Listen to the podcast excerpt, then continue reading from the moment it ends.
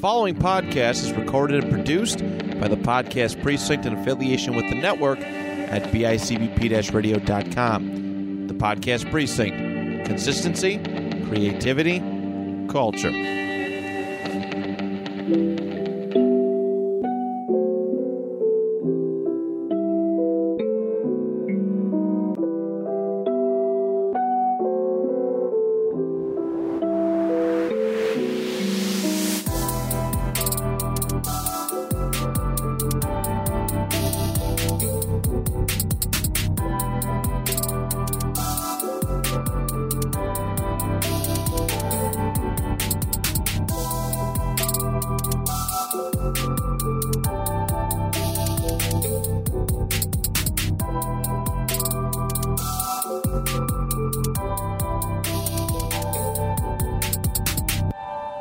Back to the Starry Night Theater podcast. I'm your host, Alex, and once again, I am flying solo today.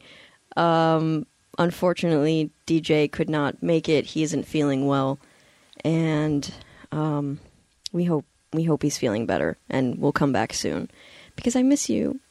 I miss my co-host. But um, Ryan wa- Ryan was a great replacement last time, and now I have two other people who were gracious enough to join me this morning last minute. So, you guys want to introduce yourselves? Hi, it's Natalie again. And it's Jared again.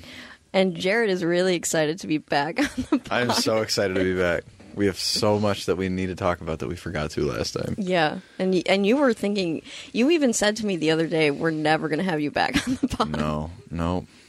I didn't believe it. Yeah, I never look at look at us now. yeah. Look at us now. Look at you now. All right. Uh, this episode, our 46th episode, is sponsored by JDS Electrical Inc., licensed and insured. Call 716 523 2711 for all your electrical needs. Thank you for sponsoring us. Um, I think our next thing is. Oh, no, beef, right? We do beef next? Sure. Yeah? Yeah. Jared, what's your beef? No, I'm not right. Hold on. Okay. I, I honestly, I just gave beef Wednesday. So I'm Your like, beefless. yeah, You're beef like licks. vegan right now. Are you vegan? You got no beef? I could go. okay. It's not really a big one, but on my way here, there was like a fire truck and an ambulance, and there were people that weren't pulling off to the side of the road, and that was that's my beef. Why wouldn't you just pull off to the side? And then the people that like go as late as possible before they pull off because they somehow will get to their destination faster. I just don't think that makes sense. Let's keep the road safe for these important people. Good beef. Back the beef. I do back that beef. I saw one day I was on my way home. I pulled over to the side of the road because I heard the sirens coming up behind me. And then the person that was behind me just decided to keep going. And I mean the cop was like right on their bumper and he his he was like honking his horn and blare and they would not pull over. And he wasn't trying to pull them over like it wasn't a chase. He was trying to get around them. Hmm, that's bad. And then eventually they pulled off to the side and I just kind of rolled my window down and I yelled at him Oh, you're that person. Uh, yeah, pull over for the cops, idiots. but it's already ended. Like, what are you going to do? They're never going to change their mind because of you. I'm gonna make them feel bad, Alex. I'm gonna make them feel real bad. Wow. Just give them the thumbs down instead of the middle finger. You give them a thumbs down. Yeah, I was going to say if you you give them that middle finger. No, I don't even know what I would do if someone gave me a thumbs down rather than a middle finger. it's the it's like disappointment. It's the feeling of disappointment. Like you don't want to you don't want to feel that. I've definitely had someone give me the middle finger. Well, the middle finger, yeah, all the time. I've never given one, nor would I ever. I plead the fifth. Oh no, have you? I will if they. I will if they've already passed me because I, the last thing I want to do is have to fight someone on the side of the road. So I My wait mom- until my after mom will they're. yell at me if she listens to this. She'll be like, "I know, I always yell at you to be nice because you don't know what the other what they're person- going through. Yeah. that's how I feel. I'm like, I don't want to make their day worse. But sometimes, like, it's just some 20 year old tool bag in his, what he thinks is a super nice car, but it's actually like a 93 Honda Civic that he's just put a spoiler on with duct tape. And, like, they deserve that finger. Okay. Did you have a '93 Honda Civic? No, no, I had a 93 Chevy Lumina. It had no spoiler idea what that taped onto like. it. It had uh, no spoiler taped onto it. No, it was just it was just an old car. It was oh. just an old four door. It had like the nice, super soft fabric seats, and it had the bench seat in the front where the center console came up, and it was a whole Oh. bench, and like the the trim was all like the fake wood looking stuff. It was so nice, and the whole interior was a dark navy blue, because that's when the car's exteriors and interiors just completely matched. Wow, you had an old car. I loved it, and the problem was the the gas line rotted out of the bottom of it. and we took it to the mechanic, and they were like, "Yeah, this pretty much just totals the vehicle." And we're like, "What?" They're like, "Yeah, the repair to, to fix the whole gas line would just cost more than the thing's worth at this point." So N- Ready to move Jared's on. car. I was so listen. It was like a great car, and it was a '93, and it only had ninety thousand miles on it when I got it, and I got it in 2012. So I get, yeah, I got it in 12. so like it was it was almost a, a 20 year old How car. this? How much does this car cost you? I only paid. Well, I only paid. I shout out mom and dad. Mom and dad only paid eight hundred dollars for the car. no wonder. um, but it was it was garaged its entire life, and then Oh, okay. and then it's just it was a 20 year old car so stuff stuff had started falling apart in the bottom Yeah. My first car was a 2009 Toyota Corolla. It was a luxury edition, but whenever I started the car, the engine sounded awful. Like it sounded like something was happening with it, but it ran great. It lasted me it lasted me 3 years I think until I totaled it. Ooh, Alex. story Is there. there a story? I was just pulling out. Of, so I was working at Feel Right at the time, and I was pulling out, and then I on the boulevard, and I was passing Maple, Mhm. like right where the Delta Sonic is, and I just, I just hit someone. Someone was making a left, Mm. and I really thought the light was green, and then I get out of the car after everything happened and was told that it wasn't, and it was my fault. That's okay. Accidents happen. Yeah. Everyone was Yeah. okay. So Yeah, all the airbags went off, and it was definitely not pretty. Did you have like lasting physical injury from it? No, I didn't have any injury from it. Luckily, What about the other person? no. Their their car was well, their car wasn't fine, but they were fine. We were both There's not somebody like in a wheelchair now because of you. no, no, no, Oh, okay. no. We were both fine. Likely story. But yeah, I missed that car. Although I like my car now better because I have a better trunk. Yeah, I I've only been in one like super minor fender bender, and it was it was my fault. I was coming up from like, you know how when you go under an overpass and sometimes the road dips a little Hmm. bit. I was coming up. Um, it was a rainy day. I I was going the speed limit because I'm a grandma driver. DJ would hate to be in the car with me. Oh my god, you're a grandma driver? I drive. I drive the speed limit. I drive the speed limit. Okay, DJ's not here to shun me for it. I drive what the speed about, limit. Like five over. It if I'm in a rush, I will absolutely go five over. In a what? In a rush? Just go five? I five? wish you guys could see my face right now. My jaw dropped. I did not peg you as someone who drove I'm the a speed pretty limit. I'm a pretty safe driver. Okay, so I I was going the speed limit. I come out from under this little dip, and like you know how the light just changes at the worst possible time. Yeah. and you have to make a split second decision, like slam on the brakes. Yeah. Well, the person a few cars up from me made that split second decision Oh. to slam on the brakes. I'm going the speed limit. I'm coming up from the dip. I had no idea that everyone is slamming on their brakes up there. So then I slam on my brakes, but just a little bit too late. Like I mean, my car, the front end of my car had a like a little bit of crunching going on. The other person's car had like a golf ball sized dent in the bumper. Mm-hmm. So like, I panicked because it was the only accident I ever been in. So everything was fine. Everyone was fine. I was just more emotionally damaged than anything. Oh yeah, me too.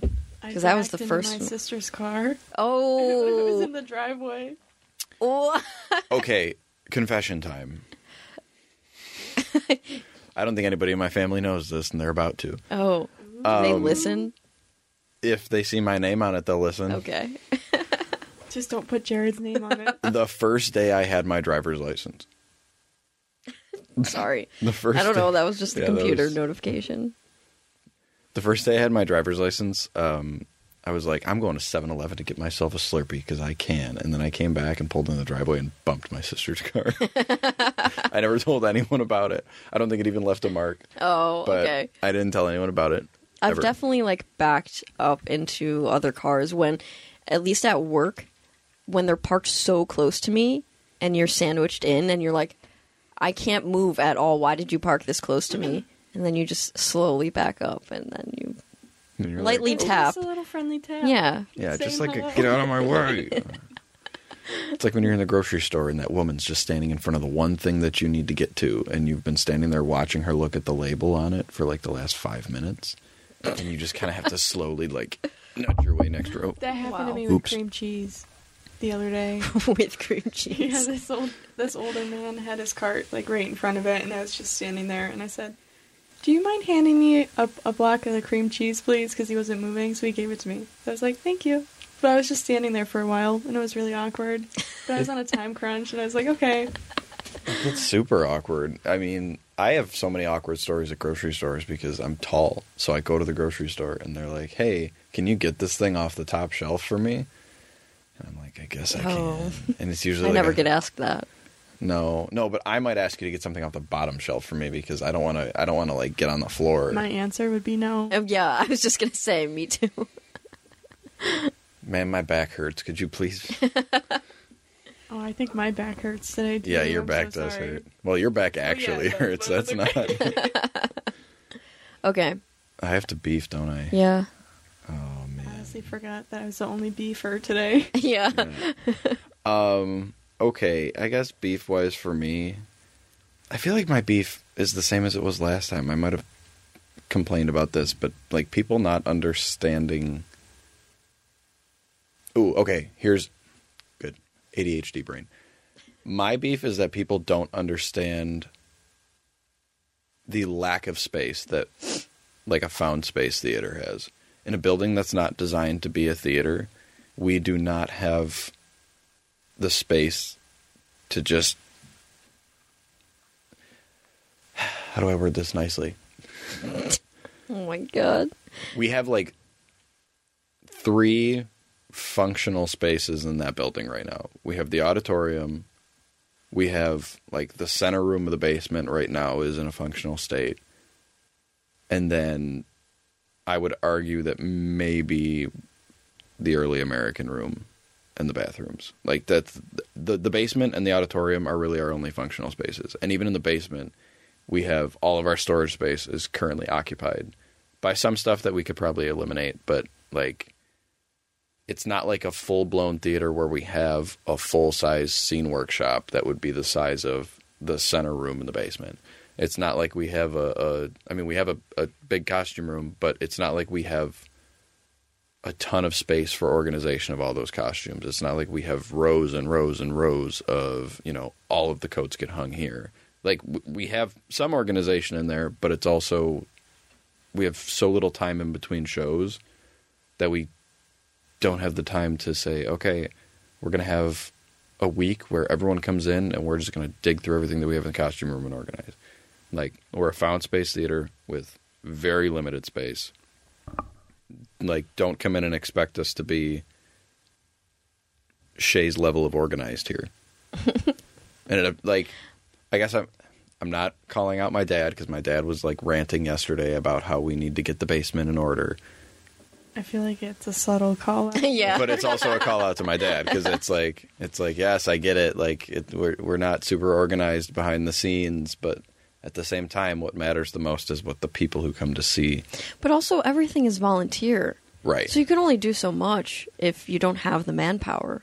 Right, and and that's the other thing is we're talking about manpower, and there's a small group of us that will be there every day if we're asked to be, just because we love to do it. But not everyone in the company is capable of doing that. It's it's not reasonable for us to say like, hey, come do all of this work for free and give up time with your friends or family or whatever you have going on outside of here. Um, it's it's difficult like I said, with the with the the little time that we have between shows, when you have a small crew of us that just show up, build the whole freaking set pretty much, and then take stuff apart and rebuild the same set because something wasn't done exactly the way that we should have done it the first time. Um, but then, especially during this show, and I don't know if we want to segue into that yet because Alex probably has beef. My beef is okay. I think I'm going to piggyback off of what Ryan and Mustafa were saying last episode, which Mustafa started with "Don't put him in a box." He doesn't like when people put people in boxes, and then Ryan went into stereotyping. And I just feel like lately people have been slightly judgmental and I just feel this constant judgment surrounding us and I just feel like let's take a step back and ask ourselves why we feel the need to do that and we all have our issues and we all go through things so just be a little nicer Judgmental in what way though? Like what?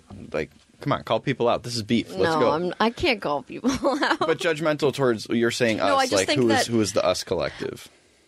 I just think that when you get a lot of people in one room and the group gets bigger and bigger, there's a lot of egos and there's a lot of um and there's a lot of heaviness that comes with that. So it, it can turn sour quickly and I'm I'm just don't want that to happen. I also think, though, too, with what you're talking about, when there's a bunch of different personalities of Yeah. people who might not normally talk to each other, and then you force them in the same room for months at a time, you know, sometimes it fosters some negative energy. Yeah. You know, we should be nice. It's the holiday season. We should all be thankful for the people that we have in our lives and be nice. Yeah. Yeah, I can see that. I, I've mentioned so you don't think we should be nice? no, mm, no, no, no, no. What? Heartless. No, um, no. We should be nice, but I, I can see, I can see what you're saying with the having those those big personalities that kind of clash. Um, because it's not like I'm a quiet person. Like I'm a loud person. My personality is pretty loud at times. Oh, we know. Yeah, I mean, thanks, Nat. Um, I there's this this kind of belief from the outside of the company that we can be exclusionary to outsiders, and I don't think that's necessarily true. I mean, I was I haven't even been with the company for a year yet, but when I showed up at first, like yeah, it wasn't I didn't come in and immediately make friends with everyone. I kind of had to force myself to stick it out. But But that's just natural. Like when you go into a place where everyone knows each other, how do you fit in and how do you find your place? yeah, and it's it's one of those things where as a child, it's easy for you to walk into a new place and then go play with somebody randomly and you're like suddenly you're their friend. Whereas with adults, adults are so much so much more specific about the types of personalities that they want to be around. Yeah. and they they take their time to gauge whether or not you're somebody that they're like, okay, yeah, this person's, I, I'll keep this person around. Yeah. Um But yeah, you, you're right though. There's there's been I feel like a lot of negative energy just being passed between different people throughout the company, even outside, inside. Yeah, and I I don't want to like make anyone think something about the theater. It's just if you want a bit of honesty of how theater works, there's a lot of personalities, and it's not always going to be rainbows and butterflies all the time. So, just like that And I think honest That's true everywhere. Like, yeah even yeah and it's not even about a theater it could be anywhere where you have a, a big group of people gathering constantly. Um there's just a lot of personality and mixed emotions and sometimes those are heightened and other times you know we all get along. So And a lot of stress that that oh yeah. not not not just from the mix of personalities, but from the amount of work. of effort and, and energy. I mean, with what we've been working on during this show entirely from upstairs to the basement, like Nat's back is literally half broken right now. DJ's like curled up in a ball, half dead at home right now. Um, I I'm not. I've escaped relatively unscathed with you know some some bloodshed at most, but I feel like I'm I'm the best off. Yeah. Although there was the one night in the basement where like something just wasn't going the right way, and I was getting real Oh, mad. When you were snapping the I was scrap snapping the scrap pieces because I was just ready to blow. Oh God. Well, we can uh, segue into the renovations happening. Oh, the renovations. I think we should thank Tracy for providing the some of the grant money that covers a good chunk of the flooring in the basement, which is what started the big push for the renovations downstairs. So thanks, Tracy. Yeah, thanks, Yeah, Tracy. shout out Shout out Tracy. Tracy. Woo. Um, yeah, the the grant for the floor was the the first big step. And let me tell you, the flooring has been an adventure and a half because I'm traumatized for the rest. I am of my life. traumatized God. right now. Um, Why? so this is an old building. The church was built in eighteen. Was it eighteen forty one? Is that what it is? Somebody get on Google real quick. Get on Facebook. I know Tracy put something on there. Um, it, it was built a long time ago, and as happens with old buildings, it's shifted over time. Like the walls aren't perfect anymore, and the floor is not perfect anymore. I probably was never perfect in the basement. 1889. 1989. I was like 48 years off. Um, Is this ASMR now? yeah, ASMR. Welcome. We should do. Well, oh my God, DJ's not here. We all just whisper. Have an ASMR whisper up. Does somebody have gum? Put quick, put it in their mouth. No. Um, but stuff isn't level anymore, and the basement floor has has been done and undone a million times. I mean, there's still the old church tile bits just stuck to the the concrete of the basement floor. Um, so like as we're putting these floor tiles or these floorboards in, not every spot is level, so some aren't locking the right way because as you step down on it, it's like the little bump right at the seam just kind of causes it to to go off a little bit. Um, and and to most people, they're going to walk down there during this show and they're going to be like, "Wow, this looks really good." But to us that have been working on it for the last month and a half, we're going to be like, "Duh, it's not the way I wanted it to be." Um, and we we only got a small section of, I shouldn't say a small section. We we probably got about a third of the basement floor done already. Um, are we planning on covering the entire basement floor, like even back in the seating area? That's I- the game plan, I, I think so. Yeah. um, it's it's going to be a lot, but uh, my dad came in and, and helped with that last row in the big center room, which was huge because that was a big pain in the butt to do because of the way that the walls are not straight. Like if you put your head against the wall, you will see the wall like bow out and then back in. Um, so he came in because he's he's got those skills to be more precise with his his cuts and the breaks and the boards, and that was really helpful. that was um, nice of your dad to come in. Yeah, he likes doing this stuff. So he's been really happy to be a part of stuff as much as he can be. He wanted to do more for Sweeney, but he was out of town for most of the summer, Mm.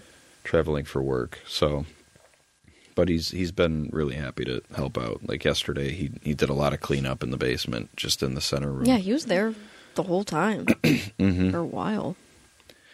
Um, but we've got one section of the floor done. We figured where we're at now was a good place to stop for the time being because You don't want to start something and not Right. have time to finish. and the section we have done looks like an intentional stop. Whereas if we were to continue to work and then we had to stop before the show opened, which is this week Thursday. Come see the show. Yeah, come see the show Thursdays for the next two weeks at seven o'clock, and Fridays and Saturdays at eight, and Sundays at two. Are we back? Yeah, this, this yeah, we're back, back, at two. The Night of Living Dead show schedule threw me off a little bit there. So yeah. um, but yeah, it was it was a good place to stop. There's not going to be any like noticeable like oh they they had to just emergency stop for the show. It's it's a clear, straight finish. Um, but then that would be you know all well and good by itself. But then Nat and Tracy, Yeah. So me, Tracy, and DJ spent one of the rehearsals just before we really got started with the floors. Well, maybe we were a little bit into it, but we were just looking at like potential stain colors and then what color paint we wanted on the walls. because Tracy, she's doing um, a little art gallery during Christmas Rose during intermission, which you all should see because she has amazing photography Mhm. skills. It's beautiful. But we were like, we should do a fresh coat of paint. And originally it was going to be white, but then DJ was like, well, if we're going to paint it, we'll just paint it whatever color we want it to be because why do the extra work? Yeah. And so we had everything planned out. The stain was bought, the color was picked out. And then DJ and I went to the store, got the paint, and then just like a random Tuesday, I got the keys and I just started painting. And then Elena came and helped me. And I know Tracy did some touch up stuff during rehearsals. And I ended up finishing the other day with Cal and DJ because DJ was doing some of the staining. And so the paint is all done in that little room, so it looks very put together. I know Tracy did a collage of like a before and after picture. I don't know Oh. if she's gonna post it. I'm sure she'll post it. Soon. I it can soon. show you guys, but it looks like a completely different room, and I'm very excited for people to see because I feel like it's nice to see reactions to the hard work that you put into things because it is blood, sweat, and almost tears. well, literal blood, that's it. for sure. Um, yeah, it, I I got that feeling last night uh, or yesterday uh, during the early afternoon, right at the end of crew. I was walking through the basement, and we had put the chairs and the tables and everything back, and everything had been swept up, and all the construction equipment had been pushed into the closets like you do when all your friends are coming over and you forgot to clean the apartment. um, and I was just like, it it was like this overwhelming feeling of like, wow, we we put in a lot of work and this looks so good right now and it feels so good. Um, and even if there are going to be people that come in and they're going to like scrutinize and somebody might notice like the gap and they'll be like, oh, that's that's ugly. Um, but to us, it was it was a it was like our our, our baby for a while. Yeah. Um, And to never look at that blue cement. floor Yeah. again. It's a Oh. win. It's a The blue it is cement such floor. a win. Um, that that was hideous. And then there were those big chunks of like remnant floor tiles from the old church basement. Yeah, Jared had like a. Was it a flathead screwdriver? I had a flathead screwdriver and a hammer because I couldn't find a chisel in the building, and I was just chiseling away at these chips of of floor tile, and like they smelled. Like the mm. adhesive under it, I guarantee I'm getting lung cancer tomorrow. Like it was disgusting. I was inhaling something I should not have been inhaling, but also DJ Well, was, that's and D- that's yeah, why he's home yeah. right now. I'm like DJ DJ was doing the Stain. stain. He's crazy. So I guess like he looked it up. Like if you get the stain on your skin, it can seep in and give you this wood man, stain poisoning. For people that might not know, when he was staining the wood, he had no gloves on.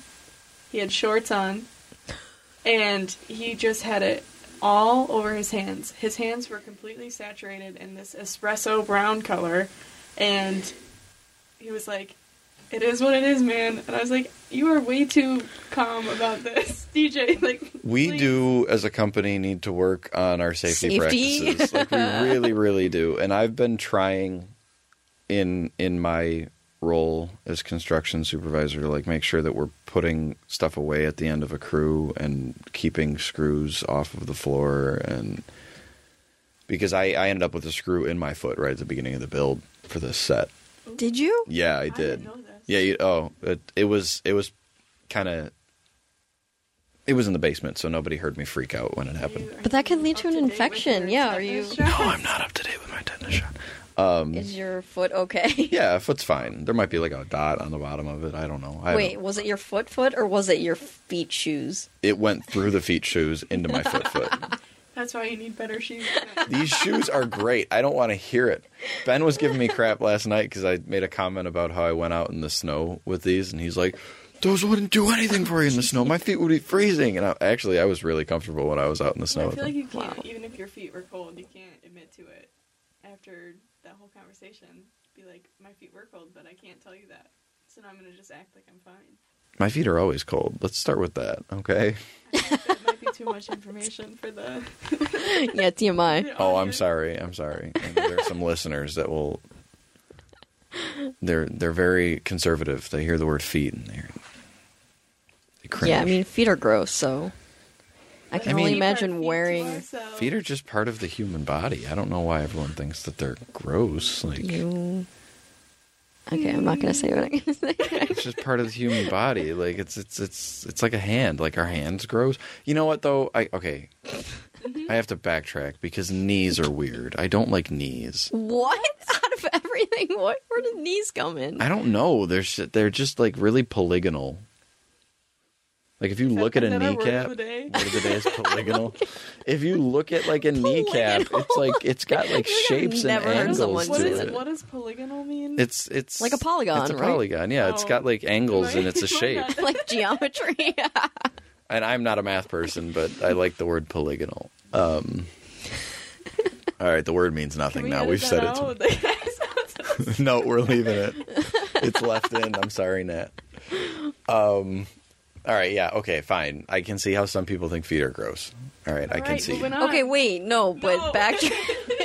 I missed like why you don't like knees except for them being polygonal. I don't know. There's just like the way that kneecaps function. Like they they pop in and out of where they are. Sometimes I'm not saying like they pop out and free float, but like But like, why exactly don't you like them? Do you think they're ugly looking? I just think that it's like one of the strange parts of the human body. Like when you think about a kneecap, the only thing that's attaching it to the rest of the body is entirely like ligament. There's no joint. It's not a joint. Like if one of those ligaments snaps, the kneecap can free float. Yeah, I, I mean, true. It's, It's it's a gross thought. Like it's a gross mm-hmm. thought. There's no joint at all about it.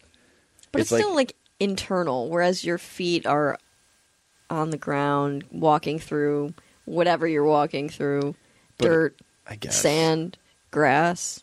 I guess. mud. I don't know. I was always a barefoot kid though. Like Oh, I love being barefoot. Yeah, anytime I was outside, even when I was outside, I was barefoot to the point I where think okay. I think we need to.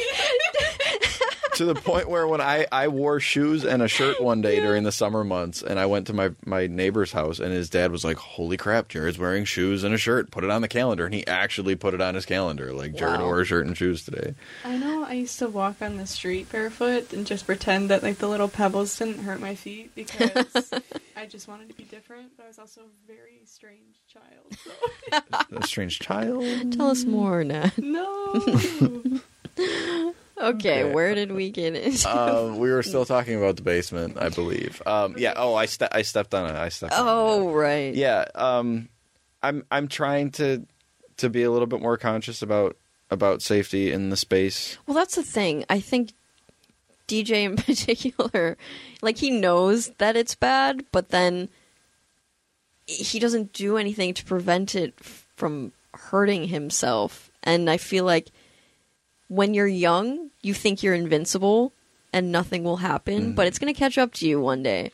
i would like to go on the record and say we are not endangering Oh, I didn't mean that. I No, just no, meant uh, DJ himself and like Right. his His personal choice. yeah. right I think that also comes from his passion though for like Oh his, yeah. his vision and you know can't blame a guy for just trying to get the work done, but well and we tend to sacrifice our bodies for for our art anyway i mean ben throwing himself down staircases and into empty trunks for sweeney todd and um DJ going through a window. DJ going Oh, through yeah. a window, myself like during here we sit at the end when when I got tased and thrown to my knees every night, like Oh, DJ going over the chairs. DJ going over the chairs. Like I, I walked away from that stage every night with blood in like on my knees.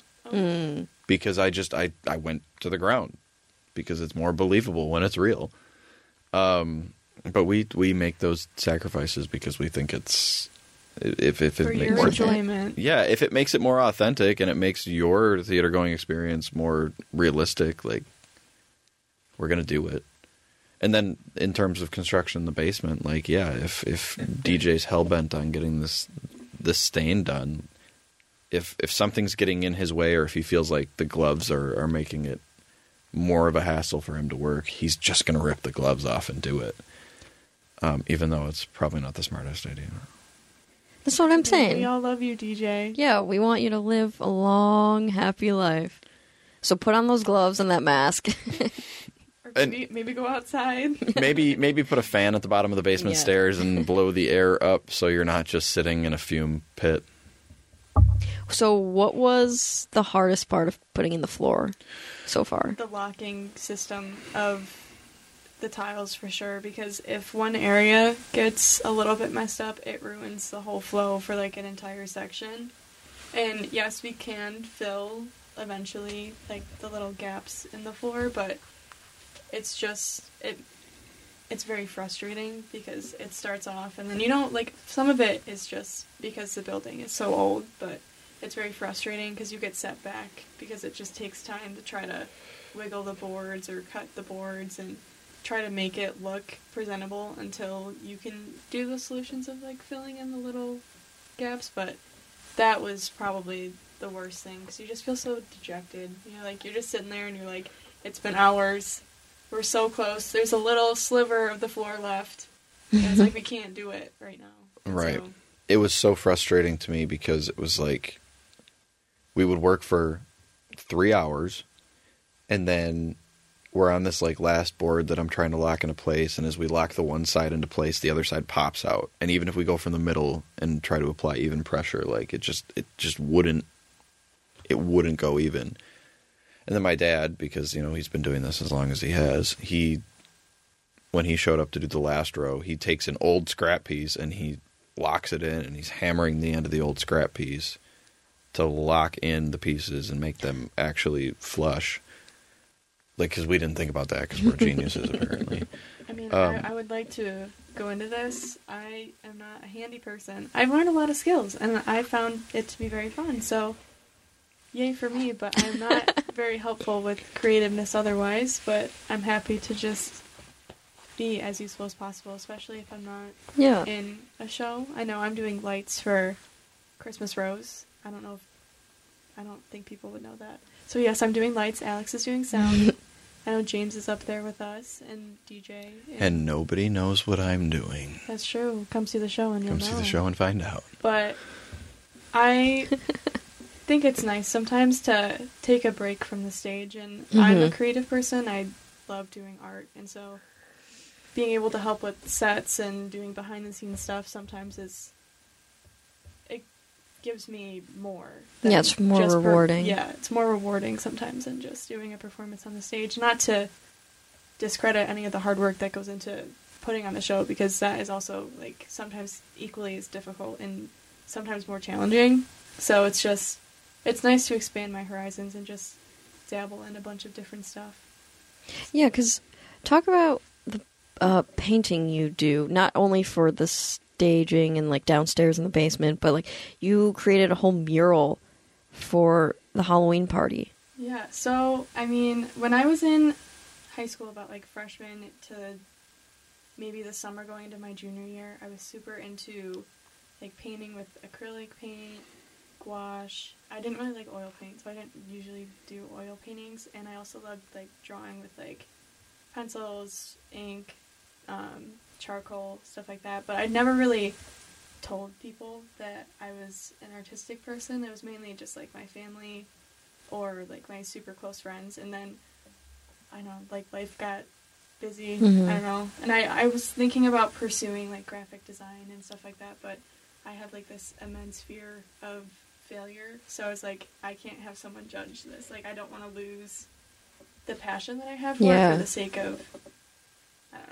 just I get that. doing it. So with like the theater stuff, I know we've talked about the pumpkin when I painted that, and like DJ didn't know that I I could do art. Like I said that I could, but Yeah, he had really- no I don't really idea. He had no project it. background. Yeah. So I kept it very private, but I've been kind of blossoming more and opening up to more opportunities, which I'm happy about because I don't normally have the time to be creative with working in school. So I'm very happy that I can have a creative outlet and do.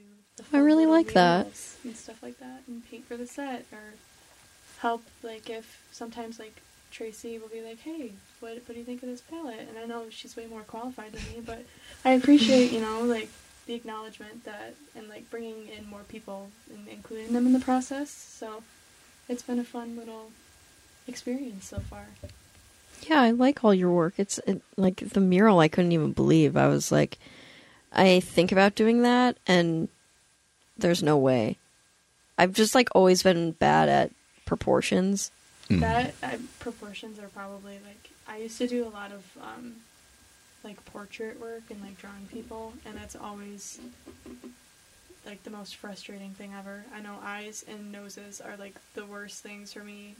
I would always get so frustrated, but thinking about like the end goal, even if like the proportions are slightly off, like just like practicing, even if no one else sees it, if it never sees the light of day, just like practicing, like my one sketchbook, I'll have to show you the first drawing that I Yeah, I want to see it. It was horrendous. But I always, sometimes it, when like I feel bad, I just get all my stuff out and I just see the progress, even if it's little. And you know, if it's something that you enjoy and you want to keep that private, that's also fine. You know, just find Yeah. things that you know you like doing that make you feel confident, stuff like that. Yeah, I definitely draw for fun. A lot of them are abstract, I'd like to say. but That's, Uh, that's but like I've practiced like wanting uh, to do like realistic eyes or noses or something and yeah, I have sketchbooks but like definitely not a lot. But I still it's still fun to draw. I do not have an artistic bone in my body when it comes to drawing and painting. Mm. I, I cannot. Nothing about like even my stick figures. Something's off about them. Like the body's Something's off the about it. body's a little bit off to the left, and the legs are like. You could play it off as intentional. That's like your, your Yeah. signature. But I did used to I did used to draw little like stick figure scenes on my worksheets in in school. I, I remember one vividly. I think I still have it somewhere because I'm a hoarder. Um, of like a like stick figures on a pirate ship, and they were having like this epic pirate ship battle, and the ship was like on top of the text on the page, like it was on the edge of the earth or something, and then somebody got kicked off the front of the ship and it went all it was just it was stupid that's the that's the level of my artistic ability like i i like being able to to build stuff for the set but don't ask me to paint it like don't ask me I mean, to building is its own art form Yeah. itself too. So even if you're not like painty or drawy creative, you know, you make the stage. Yeah, there's so many people like- that can't construct a whole stage. yeah tracy and and jen Eskra were saying that the one night shout out jen Eskra um just for being great how they feel like not a lot of people have the skills to like even just and it's not like it's a it's a difficult skill like pushing something through a table saw. I mean half the the saw has the fence on it that allows you to measure whatever size you need to cut off of the board or whatever you're doing. And you just push it through. It's not like it's some kind of ridiculous skill. I think it's just a lot of people are so nervous when they're working around something like that because yeah one wrong step and and you're missing a thumb suddenly. Um but it's not this this crazy ridiculous skill that you have to work up to. But i also was around it my entire life because my dad has a wood shop in the basement of his house. So he was always down there working in the shop. So those types of things don't scare me because it's just what i was always around. I mean even when he was working in the shop i would go down and put on a pair of safety glasses and, and ear protection and i would sit there and watch him. I would just it would it was looking back I would be terrified if I were a parent and my child were just standing there staring at me. But I don't know. I'd like to think that at least some of my my willingness to like just pick up a saw and go to town on the set like comes from the fact that I was around that my entire life. Yeah, you definitely took initiative when you first joined. Like that this is like your thing now. I know. I don't, and and I like it. I like it. I do. Um, I have a big performance background, and and now I'm expanding my my design and construction background. But I just don't. I don't ever want like performance is my first love of theater. I don't want the construction to become my primary role, if that makes sense. I still want to be on the stage. I still want to have performance as my goal.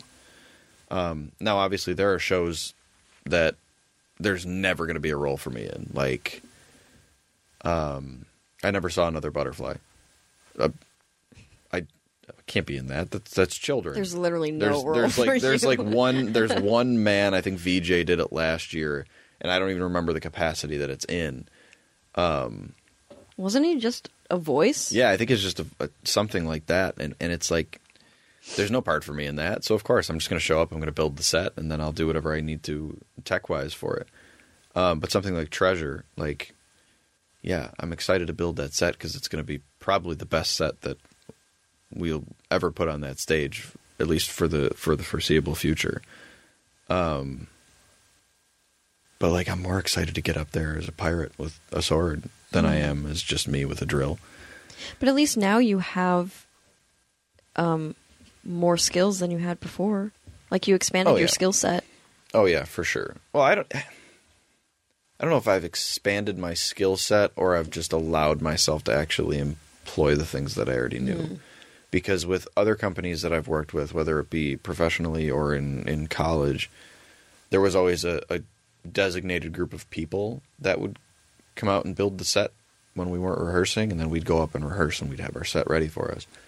Um, but here, like we've said, it's volunteer work. We don't have designated crews for anything really. I mean, um, Christmas Rose really is the first time that I've seen, and from what I understand, that most people have seen, that like Don designated stage management and construction supervisor and all these different roles, art director.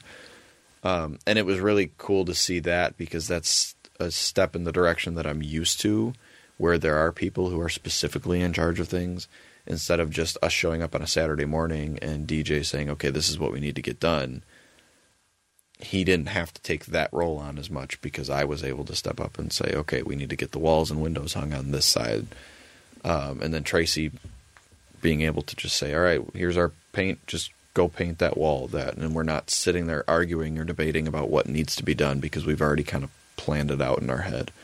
And it makes me feel more prepared in terms of when we head into this last week of chaos. Like, even though we still have a couple things that need to be done before Tuesday, I feel like we have a lot. a couple. Uh, it always gets done. And it that's does. the It big does. thing. Like, and that was the thing that your your dad was saying yesterday too. He's like, "You guys have so much to do. Like, how are you going to get done?" And and you were like, "It'll get done. Like it." It always ends up getting done one way or the other. it always gets done and that's people don't understand about theater is like it has to be pretty on the face but behind the scenes no matter where you are like the set can look gorgeous but if you step behind the set it's just unfinished walls with like cardboard holding it together sometimes Okay, let's not release. Everyone come on I know, I know. but it's Like, like, it, you gotta- look it you has look at the outside, at and as long as the outside is pretty, it doesn't matter what behind Yeah. the scenes looks like.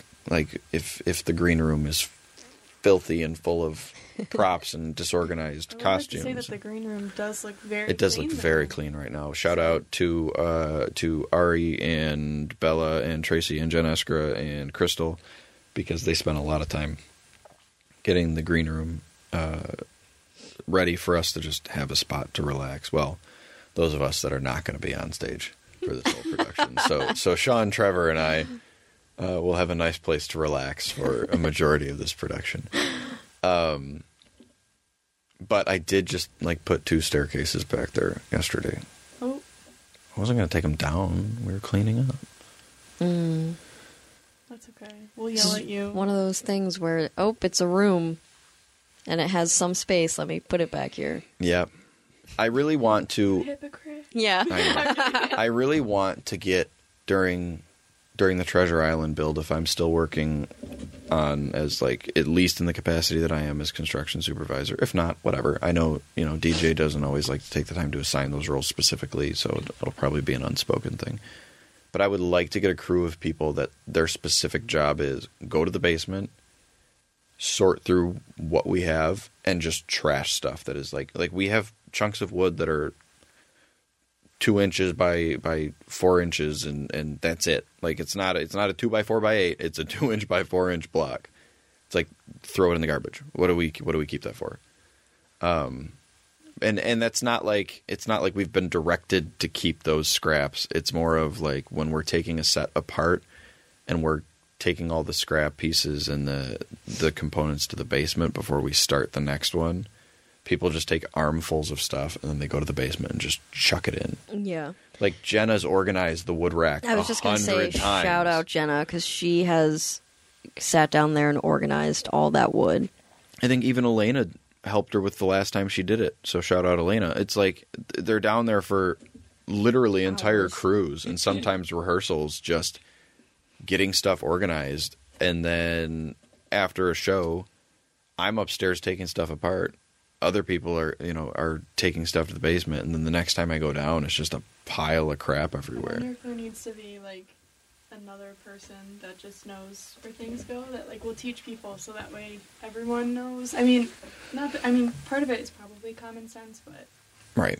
Well, we we've shown that having designated roles for crew members has been a benefit, and and now we can work on expanding more into that type of thing. Um, we're moving in the right direction as a whole. There's just some small things that we need to keep up with. But if it's something new and something that, that hasn't been being done in a while, or ever for that matter, it's it's going to take time for us to get used to and figure out what the best way to function is. Yeah, I would like to get to a point where we're we don't clean an area and then it gets dirty again, and then we clean it and then it gets dirty again. Like I really would like it to I want to be. shout out Joanne because Oh, she yeah. was cleaning like a mad woman Yeah. yesterday during crew, and I feel like she deserves all the appreciation in the world because we all know like the people that have been there consistently, maybe even people that come see shows, like it's it's dusty, it's it's a little dirty, you know. Mhm. Like we we definitely could be better with keeping up with that, and I think we could start now, you know. And just it's not it's not an easy job to do. Yeah. So, thank you, Joanne, and we will not take. Yes, for thank you. Joanne. Yeah, as as a whole company, and and Don made this known at the at the members meeting. He's like, once you're a member, like you you're you're part of this. Like it's not. He's like, it's not my company. It's it's all of ours. So we're all responsible for taking care of it, and it's not just one person's shortcoming that something isn't organized the way it needs to be. It's it's tough because with those of us in specific roles, like we have to focus on that primarily, but it's also not that difficult if I hop in the kitchen to say like, okay, this needs to be done, and either I do it myself or if I'm in the middle of something, for me to say, hey, can somebody scrub out the sink real quick? Like something gross is going on in there. um, so I think it's it's it's something that us younger folk need to really work on because we come in and we have fun with our friends and we get work done, but we get the big work done and the little stuff. If the little stuff isn't getting done, it's going to add up and then it's going to become a big stuff like it was for Joanne yesterday. So, yeah, shout out Joanne. We appreciate you. Yeah, and we we do have spring cleaning. It is one day that we designate to spring cleaning, which Last year it was on my birthday, so let's. Oh not do yeah, I remember you. yeah. Not be showing up. it's on my birthday. um But yeah, so like there's only so much you can get done in one day. Um but maybe we can designate more time. And I, I feel like, at least from when I joined a little over a year ago, I feel like there's been a mentality shift too, Mhm. with just like visions for what we want to see with the theater, whether it's renovations, whether it's incorporating. Like I never saw another butterfly. The um, acting classes, or what, what was the summer thing that um, That DJ and DJ Mar- Marissa, right? yeah. Yeah, they did a, a summer teen acting Yeah, class. so- So.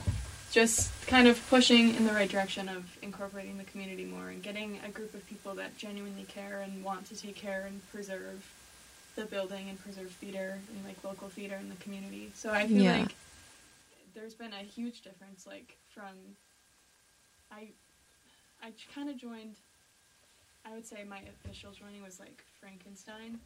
So just like the difference from Frankenstein to now, like all the changes, it's crazy, and I'm excited to see like what else Mhm. we do in the next year because I feel like it's gonna be so much, and we'll be reflecting, and we'll be like, remember when we just started the basement? Yeah. it's like it's gonna be time is gonna fly, and hopefully Yeah. will change for the better. Well, and that's no, and and I don't, I don't want to say, because we're not criticizing the old guard, like the people that have been around Yeah, for the no, no, long, no. long, long time. It's just It it's- becomes a lot. It becomes a lot for them. I mean, I for doing it for years. Yeah. at least, it's And they've become like a tired. New generation Mhm. of people that care about theater as much as they did. Right. And not that they don't still, but it's just Yeah, and people have kids and families and things to do. Like I know that someday I'm hopefully going to have a child and I'm not going to be able to be there super late nights.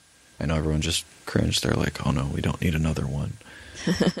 um, but it's like Sean Ward. Sean Ward does so much and he helps out so much. But he's also a great dad because he makes sure that he he doesn't overdo it with the Yeah. theater. Um, that's the last compliment you'll ever get from me. so, uh, it's it's one of those things where people have lives outside of the building, and right now, like yeah, we have lives outside of the building, but right now we have a little bit more time and energy to give than than the folks that have been around since the mm-hmm. company started in the seventies. Like it's it's we just we are going to do things maybe a little bit differently than they would have and than they like. And I think we have to be sensitive to the fact that they know how things run and they've been running it and maybe we need mm-hmm. to take inspiration from that instead of just coming in guns blazing Good without point. taking note of like this is how it was done for so long. If we want to change it, fine, but we at least have to understand that if a system worked, we should incorporate elements of it into our new stuff. And they probably went through the same thing, like starting off thinking the same way we do and being like things need to change and um, doing something some way for so long and then being like, okay, what can we do to incorporate a different style of organization or something? And and they found what worked for them at the time. And you know everyone evolves time moves on and sometimes you gotta get with the times and you know start restructuring certain things and I mean, I feel like we've started to see that too, with especially with like the membership meeting and Mhm. when they assigned like DJ's new role and Tracy and you. Yeah. Just kind of cementing and like restarting, not like restarting the system, but just like re-emphasizing Mhm. and like getting. I'm like very excited to see like all of DJ's ideas come to life because I've heard him talk about it Yeah. like since I've known him, and so just for him to now be in like the position where like he's able to express like his ideas and put his passion into the theater, like I'm just very like I'm very excited just because I feel like there's just some there's been so many new people that have come in that just want to see the greatness of the theater for the sake of it being like a creative outlet and just entertaining people. So it's just I'm very it's I'm honored to work with everyone at the theater and just to learn from everyone. It's I feel like I've grown a lot as a person and I'm just I'm very happy to be here. I just Aw, I'm that's so nice. to be here. I think I think the word passion is probably the best Mhm. the best way to to really express why we spend the hours that we do in the building. I mean, if if DJ was at the head of the ship without passion, if Don was at the head of the ship without passion, I don't think any of us would be as excited to be as involved as we are Yeah.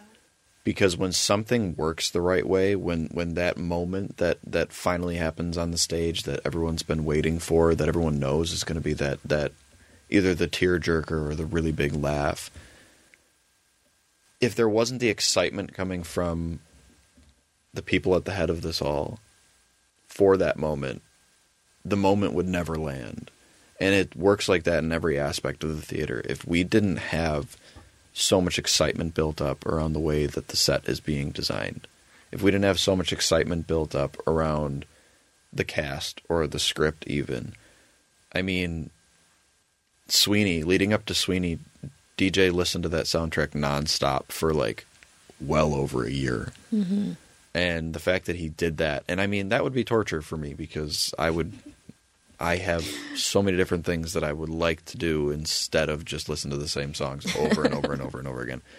Um, but the fact that he has so much, he had so much passion and so much ambition for that project, we as the cast fed off of it. And even in the stressful times, like we'd start a rehearsal and he was like, "This sucks. I don't want to be here right now. Like people aren't doing what they're supposed to be doing, and then we get to the end, and it was like this overwhelming. Like we're in a really good spot right now, and you could see the excitement on his face and hear it in his voice. Like that's what drives us forward. It's it's, yeah, we love the applause at the end of it, but I think at the end of the day, we're all here simply out of the love for the project, not not for getting roses thrown at us on the stage at the end of it all. And I know with Christmas Rose, I know we can't really Talk about it? Yeah. anything really, but seeing Don's passion, like I haven't worked with him too too much, but just watching him and having his vision come to light and his excitement over the script, over the set, just like honoring and remembering the people that the theater has lost. I think this is a very special production, and we do open this week, and so for people listening, you 100% should see this show. You should see Don's Vision. It's a very meaningful show. I think it's a tearjerker. It's a heartfelt play, and I don't know. It's just the passion. It's everyone, even all the actors in the show, all the people behind the scenes, us in the booth.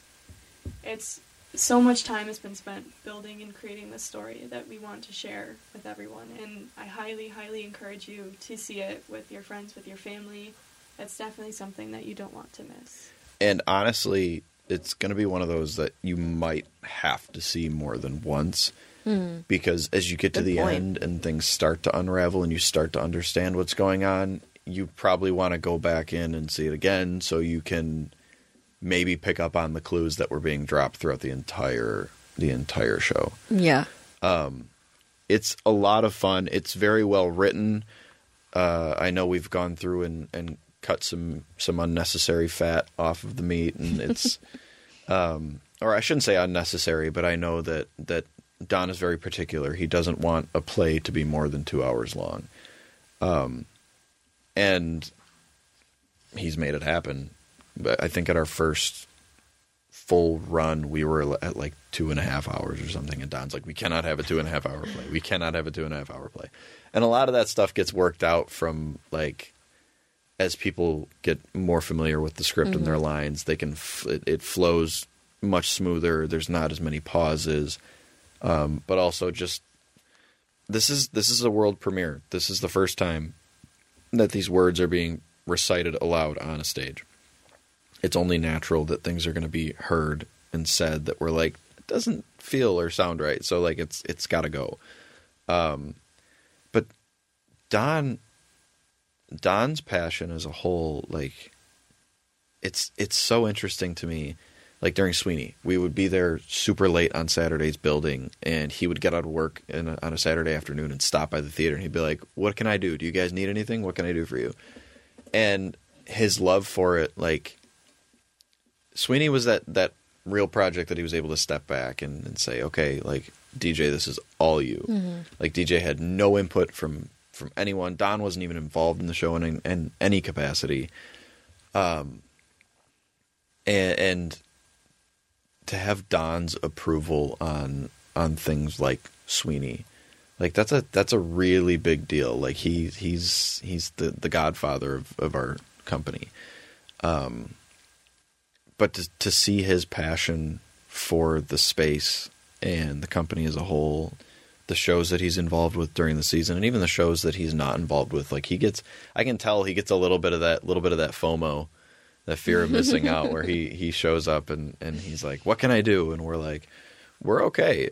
And it's not that we don't want him involved. It's it's I think a lot of us just want him to know that he doesn't It'll be okay. yeah, it'll be okay. Like that the the again going back to the idea of the old guard, like we're not trying to push them out and we're not trying to to cast them aside.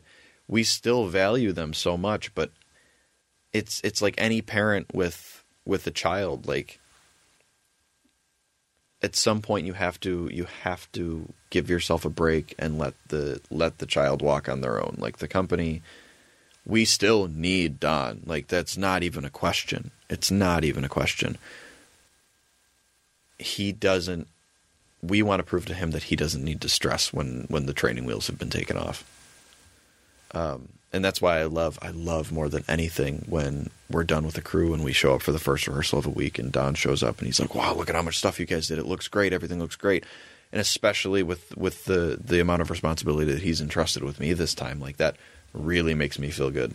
When he comes to me, somebody who hasn't even been with the company for very long, for less than a year, he comes to me and he's asking me what I think. Like the fact that my input means as much as it does to him and to DJ. Like that's that's a huge deal for me, and it's it's a, really part of the reason why I keep coming back because I know that my opinions and my skills are respected here. So That was very well said. end Yeah. rant. End I think I think you've become a very necessary component to the theater and um just I don't I I feel like you may not think so, but it doesn't go unseen. Yeah, I know sometimes Jared and I kind of had a conversation where when you do behind the scenes stuff, like obviously there are the people that like DJ and Don that will always be like, "Thank you so much Mhm. for all the work that you're doing," but there is an aspect of it where you know the audience members or other people involved with the theater that don't see the hard work they kind of just see the finished product and they're like oh this is great cool moving on and not that i'm saying that we need the validation but it's just i don't know just respecting the hard work even if it's not on the stage you know Yeah. and i'm not saying that like dj and don have um, like almost every day like i know dj will be like thank you you don't have to do literally anything Mhm. like yesterday, he told me to go home because I was I was finishing painting the stage with Cal, and he's like, "Go home! Like, why are you still here?" But it's just, I don't know. I just I'm happy that we get to talk about this and kind of bring to light just all the work, even other behind the scenes people that might not be on the stage, just bringing a voice and Mm. acknowledging that yes, the shows are amazing. We love watching and being entertained by the shows, but you can't have it without the behind the scenes people, the people that are doing lights and sound, building the set, creating a building that people want to come and see the shows. So they Yeah, I mean they wouldn't exist. You couldn't put on a show if you didn't have Yeah. all of the hands working. So everyone is valued and everyone is important. And I know we, theater, respects and appreciates any help that they get from people. So Mhm. And I know it's tough for some people because you have individuals that like they're not confident or comfortable enough working with the power tools, so like their big thing is painting. And it's like if something's not ready to paint, you just kind of sit there and you're like twiddling your thumbs. Um and and it's not that it's not that those people aren't appreciated. It's not that we don't want those people there. Like of course, like we love the fact that you're there and you're willing to and want to help. Um it's it's just so difficult at times when when different components it's it's a it's not even like a puzzle. I shouldn't say it's a puzzle because that implies that you can fit one piece in with any other four pieces. It's it's like a linear progression. If you don't have the old set taken down, you can't start building the new set. If you don't have the new set built or, or in progress, then you can't start putting those other those other pieces on. You can't start the painting until the walls are up. You can't start your you can't really start rehearsing and blocking appropriately if you don't have the couches and mm-hmm. chairs and other major set pieces that are out on that stage. So it it all starts with the behind the scenes. If a table read happens for a show, great. It can't move forward until it, it, it can't be put on that stage until the set is done. So the behind the scenes really is that big of an important component.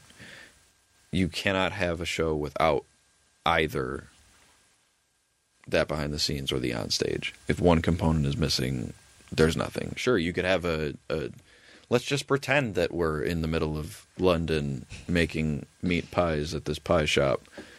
But it's so important for the suspension of disbelief of the audience. Like, not all of them are going to come in with this grand imagination that they can picture it in their heads. Like, they have to have something that at least gives the right energy. Um, so for anyone who's listening that sometimes might show up to crew and they're just like, I don't know what I'm supposed to do right now. Like your presence is appreciated. Like the fact that you have the the desire and and the passion to be there with us to help. Um, it's it's just some days it's more difficult to give everyone a specific task to do while we're f- especially right now while we're finishing up the very last details of everything. Um, so we appreciate you. Shout out to shout out to all the volunteers, all the volunteers, which is all of us technically. So. Yeah. Well, the point is like all all of this is volunteer. So everyone who's showing up, you're passionate about theater in one way or another. Right. For sure. And um, honestly, I've had times where I've come to crew and I'm like, I don't know what to do. It seems like everyone has their job set, and like, I don't want to make someone's job harder if they don't need my help. I love sweeping. I will sweep the entire theater if you want me to. Sweep licks. oh my god. But I love sweeping. I'll clean the bathrooms. I'll clean whatever. So there's always something to do. And you just gotta ask, hey, do you need help? And most of the time when I ask someone, they're like, yeah, just hold this up for me. hmm Or you just do what I do and just go find something that you think needs to be done and do it. Yeah, because odds are there is something. Because odds are you're going to look at that thing on the wall and be like, that doesn't look straight. And then I straighten it. it's also a time to learn new skills because I know I've definitely learned new things. And if you're not comfortable doing something, obviously we don't force you to do anything that you don't want to do. But if you're like, hey, I don't know how to use a drill, can I? Can you show me how? And, like, teach me. It's just sometimes it's like it's a supportive environment. You learn new skills. You build friendships and relationships with people, and we're kind of creating a community. Even if we we annoy each other sometimes, like we're at the end of the day, like we all still support each other, and Mm-hmm. whether it's at the theater and other companies, we try our hardest to go support everyone. Well said. Do you have something to say? No, um, I smell burnt toast. I'm kidding. Relax. ASMR sniffing. My nose is always stuffy in the This winter. microphone smells like dust.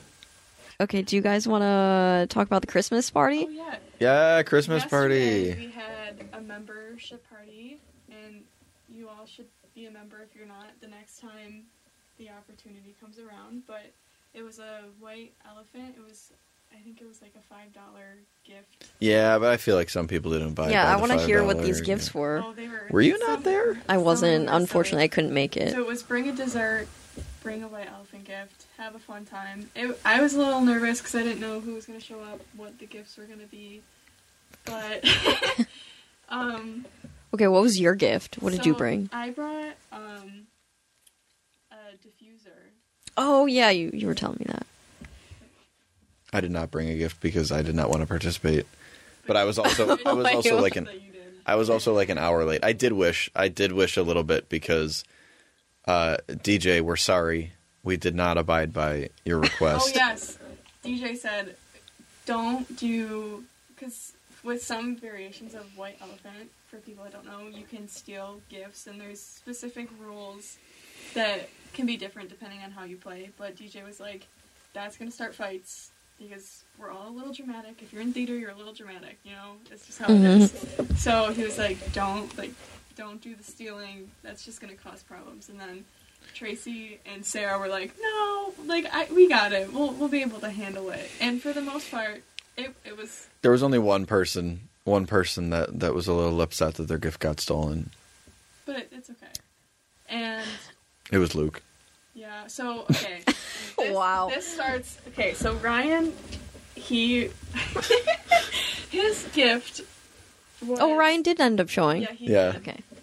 We are so happy to see you, Ryan. Yeah, we miss you. It was the little plastic cans that you can fit on your fingertips. He just put a bunch of those in a box because he bought them at the aquarium in Tennessee. And so he was like, I didn't like want to go out and buy something, so I just have a bunch of stuff at my house. And so he, that was his gift. And then the kids were and upset. I think it was was it Ari's grandpa yeah, he- that he got the gift initially. originally. So like Nat's dying because know, she right? knows. Nat is losing her I- mind. I, was there were some tears from laughing so hard. I don't remember the last time I laughed that hard because he just opened it and it was just and he pulled a little hand out, and I'm like, But then What's the going kids on? took it, and then Ben ended up stealing it. I saw that video. So oh, Luke was so mad because Luke took them, and then Ben was like, we were so, mm, the kids were so mine. happy, but Ben was like, "I'm not taking the hands." They really, Why? everyone really wanted these tiny hands. And I know my first gift, um, Rena ended up stealing it, but it was it was a cup and it had candy, a meat stick, and a spicy pickle. A, a s- hot spicy pickle in a bag. Which, according to the kids, was actually hot because they went into the kitchen at the end of the exchange, and she opened this. It it came in like a like one of the little stemless wine glasses, hmm. and she opened the the pickle and she poured the juice out of the bag into the glass, and then had and then Ari's like, I want to take a sip, so she tried it, and then Ari took like. It was more than a sip, Ari. Okay, that was you, you almost drank the whole thing. And Ari looks over at me and, and her eyes are wide and her her face is turning red and she's got a little tear. She's like, "Yeah, it's a little spicy, Just a little bit. Wow. just a little bit." But she, Um, she got to keep the they got to keep the pickle and everything, and then I got a cowbell, which Ben stole, and then Dylan stole. From Yeah, Ben, Dylan ended with the which is- cowbell. which is how um, Ben got the hands because the cowbell was stolen from him. Well, there and then the other thing that was that was the drama of the night. Drama of the night was the fanny pack. Oh, it's- What? Tracy brought that right. I think. I Ian? think Tracy Everyone brought wanted the it. fanny It was a fanny pack that was um, a belly button. It looked like somebody's What? belly Oh. with a belly button, so you would like And put so it there. Sarah. Yeah. was- She like like. Did she steal it first from someone? Yeah, I'm oh. trying oh, to. Oh, was it Trista?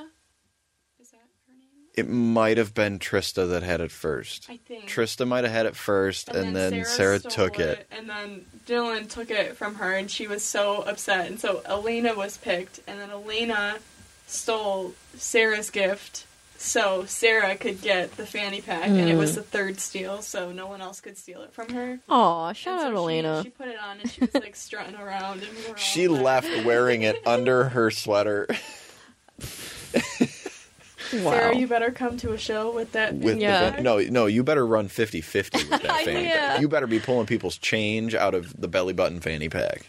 But I did end up with a red Grinch mug with like a chocolate mug cake thing Ooh. on the inside, so I was happy with that. Did you steal that from Jen Eskra? Yes, I did. Yeah. I saw that. I was like, Mm. I'm And then the sorry, la- Jen. The last steal of the night, Oh, it was so funny.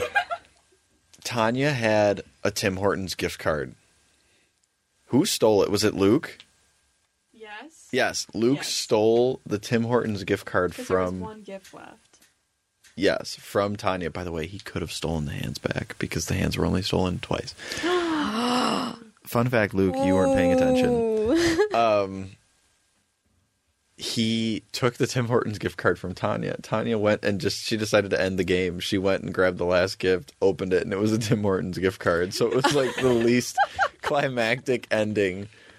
Um, there were there were some good gifts though, like there were Yeah, what were candles. some other and- gifts? Casey, Casey had a candle, and she was territorial over that. She did. Oh, she wow. She loved was that like, candle. "It smells awful, guys. You don't, you don't want it. I promise you, you don't want it." and then at one point, somebody. it was Um, Autumn. Autumn went over. Oh, yeah, Autumn went over. She's she like, "Can I "Mm, smell it?"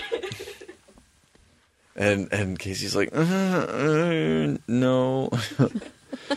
James James got oh, a Starry Night like coin. coin purse, what? and the whole night they're trying to sell this coin purse off. And I know Dylan and Ari were. Wait, what was it? The puzzle. A puzzle. They were arguing over the puzzle. Didn't they you ca- say that no one would want a puzzle? Was that you to Casey? yeah, I did. Oh, and they were arguing over who Because could get Casey it. brought the would be puzzle. fun. It was a 500 piece puzzle. I don't have the patience for a 500 piece Okay, puzzle. I I also have cats, so pieces of the puzzle would go missing. Mm. if- But overall, it was very fun. We had a lot. We had a lot of laughs. It was nice. What were some desserts? Um, I there was like chocolate chip cookies, cupcakes. Um, I think Julie brought the cream puffs, maybe a Yeah, she brought a couple of those.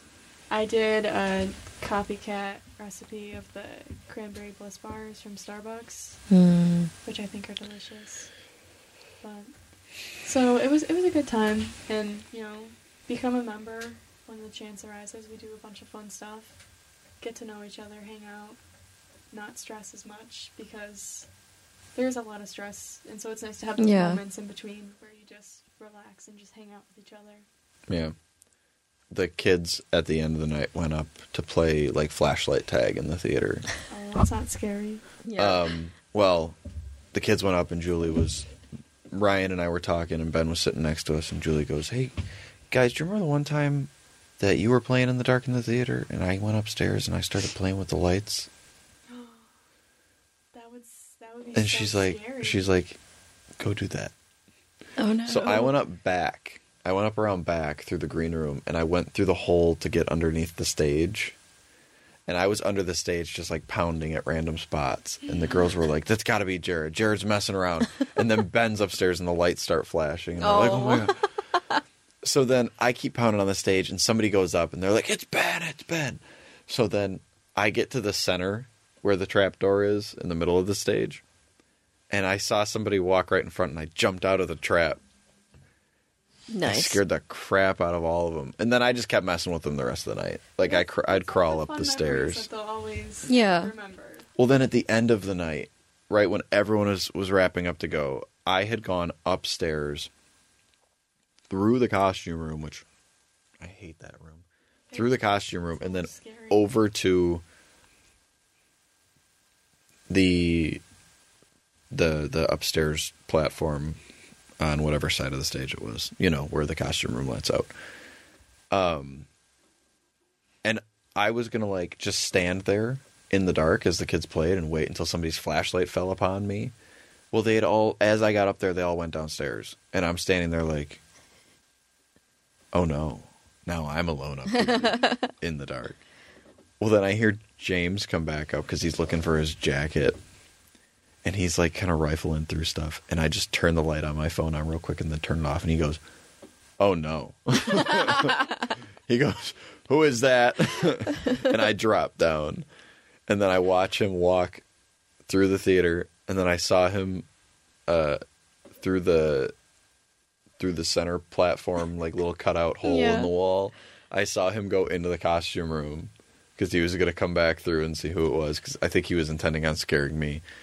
And then I just kind of met him halfway through the the costume room. I popped out around the corner. He's,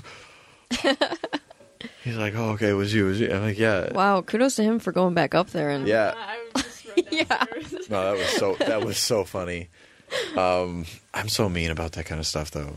Well, it's like in crew yesterday. You were popping your head when Ben and I were upstairs in the center, and you were just popping your head around the corner, and like the rest of your body you, you couldn't see. Was in the shadow. It was just your head, and then you were whispering my name. A little scary. I don't know why scaring people's fun. It's just fun. Yeah. Wait until we fight back and we scare you. Hey, listen, you were there at Fright World. I Okay. Oh, yeah. Sorry. have we talked about Fright World on this? No, but like I, you reminded me that we have to talk about our dating app before Yes, we have to talk about our dating app before then. How long have we been going for? an hour and twenty two. Oh, okay, we still got time. All right. Oh gosh. Do we want to talk about our dating app now? Yeah. Do you have something to say about Frankenstein or Fright World? Oh, he he was the leader, right? Yeah, I was. Uh, there were, I think, two houses that somebody else held the glow stick because we did the lights out night. But it was, I I was not as scared as the rest of the party. I would argue. Well, I that was my first time ever Yeah. going into a haunted house in any capacity. and we I- did the lights out night. I know, because I was a little baby, but DJ was my human shield, so thank you, DJ. I appreciate had DJ on my back, and I think I honestly think at one point, and she's going to correct me when she listens to this if I'm wrong. I think she took my hood and had it over her head Whoa. At one point. But in I think in the first house, and then Oh the my rest. God. just- in the maze one, we were kind of dancing. 'cause Oh, it was a oh, rave. yeah. It was just a fog with chain And link. there was no one popping out. It was really just walking through trying to find your way. Yeah, but the I would argue that the first the first two that we went through were actually like the ones that The were scariest. were frightening because the one with the clowns, oh the Oh. clown, And Ryan, I'm gonna put Ryan on blast really quick. I have a irrational fear of clowns. Okay, just so everyone knows. rational fear. Irrational. Oh, irrational. Okay, I was gonna say Irrational. irrational fear of clowns. But clowns are scary. I, I can't. th- You can't tell me that they aren't. I just yeah. So we walk in and there's this super tall. Was he like? Was he supposed to be a clown? I don't know what he was. He was he was a clown. He had ma- he had clown makeup. and he was he was scary looking. And so Ryan points at me and yells, "She's afraid of clowns! She's afraid of clowns!" And he- he bolts over and he's like maybe an inch from my face, and he's just like in his creepy voice and he's like oh you don't like clowns and then he and then i was like just like screaming and then trying to hide and, And he's it was Ryan, that was not nice of you okay, but at least you didn't pass out Oh, in the middle of the lobby floor Oh, like that one girl did because we had i at the it, it was the third house we did. This like two 12 year old girls girls turn around and they're asking us like, "Are you guys scared? Are you guys scared?" And Ryan's like, "No, not really." And they're like, "Will you go through the house with us?" Well, they walked in and then bailed immediately. Like they turn around, and Yeah. they're like, "We're done." Well, then we're waiting in line for the next house, and they're like getting chased around by the scare actors on the floor. It's funny because they say no running, but of course, they just all of the people that are afraid are just running. Um, she gets this one girl gets scared and just drops to the floor. And then we're like, oh, she's on the floor and she's rolling around. And then, like, a minute later, all the security guards swarm around her. And then a couple of the scare actors come over. And then a minute later, they got a wheelchair and they're wheeling her out the floor. And there was another girl that just like slipped and just ate the floor. Yep, yep. But Fright World, that was a lot of fun. the The clown house though really got me. Not not in terms of scares, but the tunnel, the spinning Oh. tunnel. Mm, I love that though. That's like my favorite part. But was that the one that had the blow up? yeah. At the end, It Yeah. was awful. But uh, it was, yeah, pushing through the inflatable walls. That that was that was claustrophobic. It felt like it lasted forever. It but, did. But the the spinning tunnel was like on I the had my eyes closed, and I mean you can't. I well, I was the leader. I couldn't. and then it's fun. So so we're in the spinning tunnel, and it's it's got the it's got the platform that's just a grate and like the the platform does not move. And like I think it was either DJ or Ryan that came out and they were like, "Yeah, the platform was moving." I'm like, "No, the platform was not moving. It was because the lights were spinning, and it was like disorienting, and it made it feel like the platform was like Yeah. wobbling beneath you, but it was not moving. And then we get to the end of the tunnel, and this clown girl pops out, and she's like, "Give me the light, give me the light." And I'm like, "Wait, is this the end?" Because like they take the glow sticks at the end, and I'm and she's like, "Yes." I'm like, "Oh, okay." so I give her the glow stick, and then we walked out. Um, but yeah, Fright World was so much fun. I think next year I would like them to open not Fright World, but like I would like another place to open something decent. I wish the catacombs were still a thing because those were those were scary. But I would love to go again with the group next year and maybe do just the regular with the lights Yeah. on so we can see what's going on around us. I did prefer the with the lights on, just because you can see the sets and like how cool they look. right. But um, oh, okay, our dating, app. Dating app. app, dating app. Okay, so DJ says that that I he made a comment about how this might have been a thing on It's Always Sunny in Philadelphia. I would like to point Oh. out to uh to I don't the- watch that show, so to the chagrin of everyone else around us. That was, I believe, was that one of your words? I think that was one of your words of the day, like early on in the chagrin. podcast. I, think don't so. think so. I think it might have Maybe it was. I don't know. Um, Maybe we gotta Much- bring that back. Much to DJ's chagrin, uh, I've never watched an episode of It's Always Sunny in Philadelphia. Me either. I have not.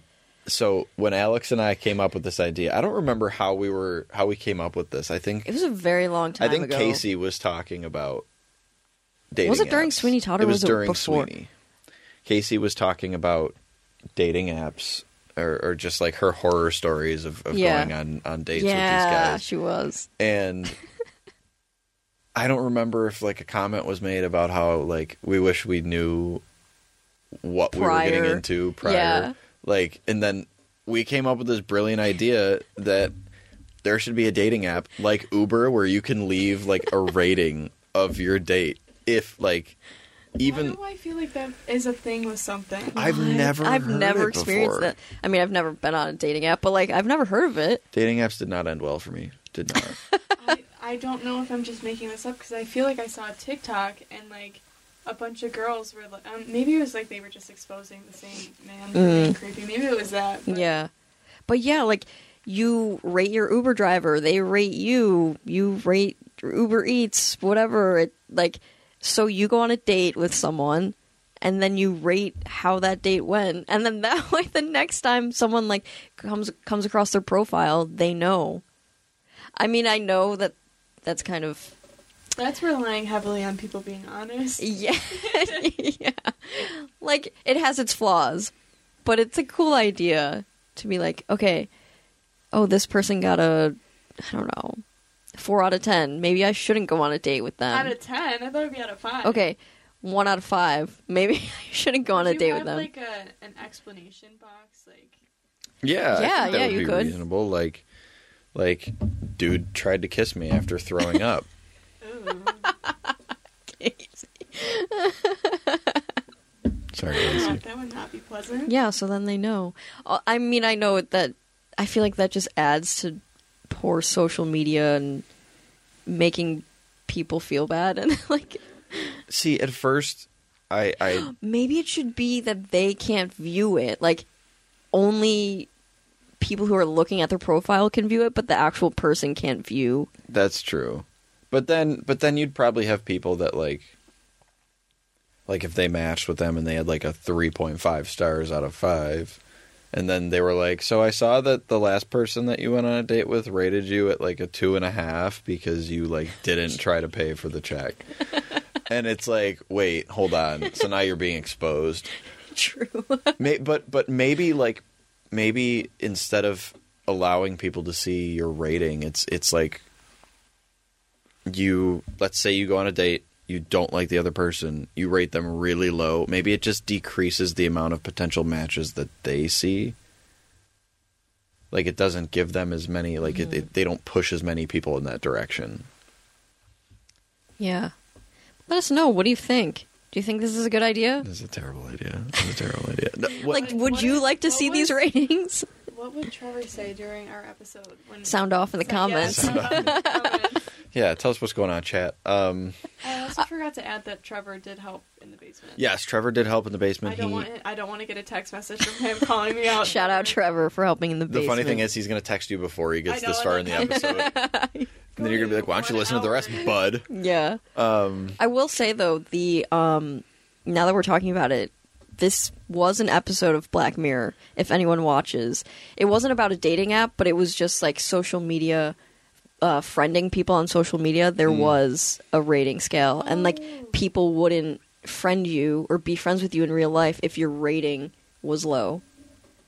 see, that's being an adult and making friends is so, so crappy. Like I just, I But that's leading to a dystopian world, like yeah, being judged just from a sh- social profile. right. But d- dating apps, there's one strength to the dating apps, as opposed to just real world interaction, and it's that you're forced to at least get an idea of what type of person they are before you meet up. Or you would hope that there's a You little bit of conversation. My sister has been Ooh. diving into the dating apps, Calling she her out. horror stories. Ooh. So, Is there one you can share? um, I can share after. I don't. Okay, okay, okay, okay. Yeah. I don't want to put her private life. True, Yeah. true, On true. blast on the podcast. Um, Lauren, I love you. I That's just, a good sister right there. I just feel like I feel like with physically dating somebody, you don't take the time to get to know. Like if you just meet somebody at a bar, nine times out of ten, if there's a connection, it's going to end up back at somebody's apartment. As opposed to just having a conversation with them at first and being like, "Hey, like this is these are the mm. things that I like." But that's why the dating profile apps where they're like, "What are some of your interests?" and then you can put that on as like, yeah. But I like meeting people the old fashioned way. yeah, I prefer the old-fashioned way, but I will also not initiate any conversation with people. So Yeah, it's, true. It's really a loose. Same. it's a loose. Yeah. The but old I will say, like the the the kids. Oh God, kids nowadays they meet people through Snapchat, and I find that so bizarre. Like my nieces and nephew, they have met their partners via Snapchat, and I'm like, is this safe? How did you and Mustafa meet? College. What about you and Kale? Instagram. Snap- okay. Snapchat. Wow, Alex calling that out. It's interesting because like we're we're all of the same generation. Well, no, because I think What- my wait. year was last millennial. So when you're was when were you born? What year? 2002. Oh yeah, Oh, you're Gen Z. oh my gosh, 2002. I looked this up yesterday. Gen Z starts in '97. Yeah, so I'm I'm like just on the end of millennial. Um, but but it's interesting because like we both met our partners in college, And they're meeting on you met on Snapchat, Instagram. I mean, I mean, that's just how it is now. But like, I'm just like, what? Do you find a random name? Because I know in Snapchat, random people pop up. Do you just message one of them and you're like, well, hey? So, putting Cal on blast a little bit, we were like, we followed each other on Instagram, and I did like confirmation with one of his friends, and so when he added me on Snapchat, I thought that was the connection, but because I didn't like actively promote my Snapchat, Mhm. but he figured out my username and then was like, hey. And then Got it. the rest is history. Got it. Got it. All right. Do you have something to say? I don't know. Do I have something to say? I But- think we covered a lot. Yeah, I we think- did cover a lot. Yeah, it was. It's meeting people online versus meeting people in person in general. Like, obviously, my better luck has been meeting people in person because anybody that I've met online has has it it, it crashes. You you wished you had a rating. I wish I had a rating. I wish I would have had a rating. It would be even more fun if, like, on the dating app, let's say that you and like a recent ex end up on the same dating app and you come across your recent ex, you could rate them there and be like, well, I dated this person, we broke up oh because God. blank, blank, blank. You can just start the ratings off. God, this is a bad idea. No one will get any dates. That's ideal. Where overpopulation is a problem, Alex. Oh, okay. There's 8 billion Let's people end on this the there. planet. Okay. Well, do you guys have anything else you want to say? Talk about? Um, come see Christmas Rose Come see because. Christmas Rose, also the Christmas concert Oh, the Christmas Yeah, concert, yeah. December 10th. this this Sunday. It's Yep. yeah, that's Oh, Yeah. a week from today. What's it at seven? Yeah, so you could do it. It, it could be a double header. Well, no, that's not what that means. Double feature. Double Well, feature. Yeah. yeah. Um, see the show, get some dinner, support local North Tonawanda Establishments. establishments, and then see fantastic, talented people sing. That's going to be a lot of fun. The concert is going to be a lot of fun. Um, our first rehearsal for it was I'm going to be I'm going to be honest. It was a nightmare. Rough. It was rough. It was yeah. But this last one was really really great. We had our we have a little uh cobbled together choir that has a couple of numbers that they're they're going to open and close the show and then they have one in the middle. Um and they only rehearsed once and it was the last time and they they pulled it together real quick and it sounded really really great. Uh, and then all of the soloists sound really good. Uh, so I'm, I'm super excited super excited for that. Um, that's going to be a busy busy day for for all of us involved because it's it's christmas rose at 2 that probably won't wrap up until four thirty ish with an inter- with the intermission and and possibly delays in starting because there's usually a few minutes. There's usually like a, a, a couple of minutes of delay. Um, and then I'm pretty sure most of us. I know Deej has a lot of running around that he has to do in between. Uh, but most of us are probably just going to stay straight through so we can do like a mini rehearsal before we go on for the concert. But that'll be that'll be a lot of fun. Yeah. All right. You guys better be there. Be there or be square. Or circle. We don't judge. True. Yeah. no stereotyping here. Okay. Uh, thank you for listening to another episode of the Starry Night Theater podcast, brought to you by JDS Electrical Inc., licensed and insured. Call 716 523 2711 for all your electrical needs. See you next time. Bye bye.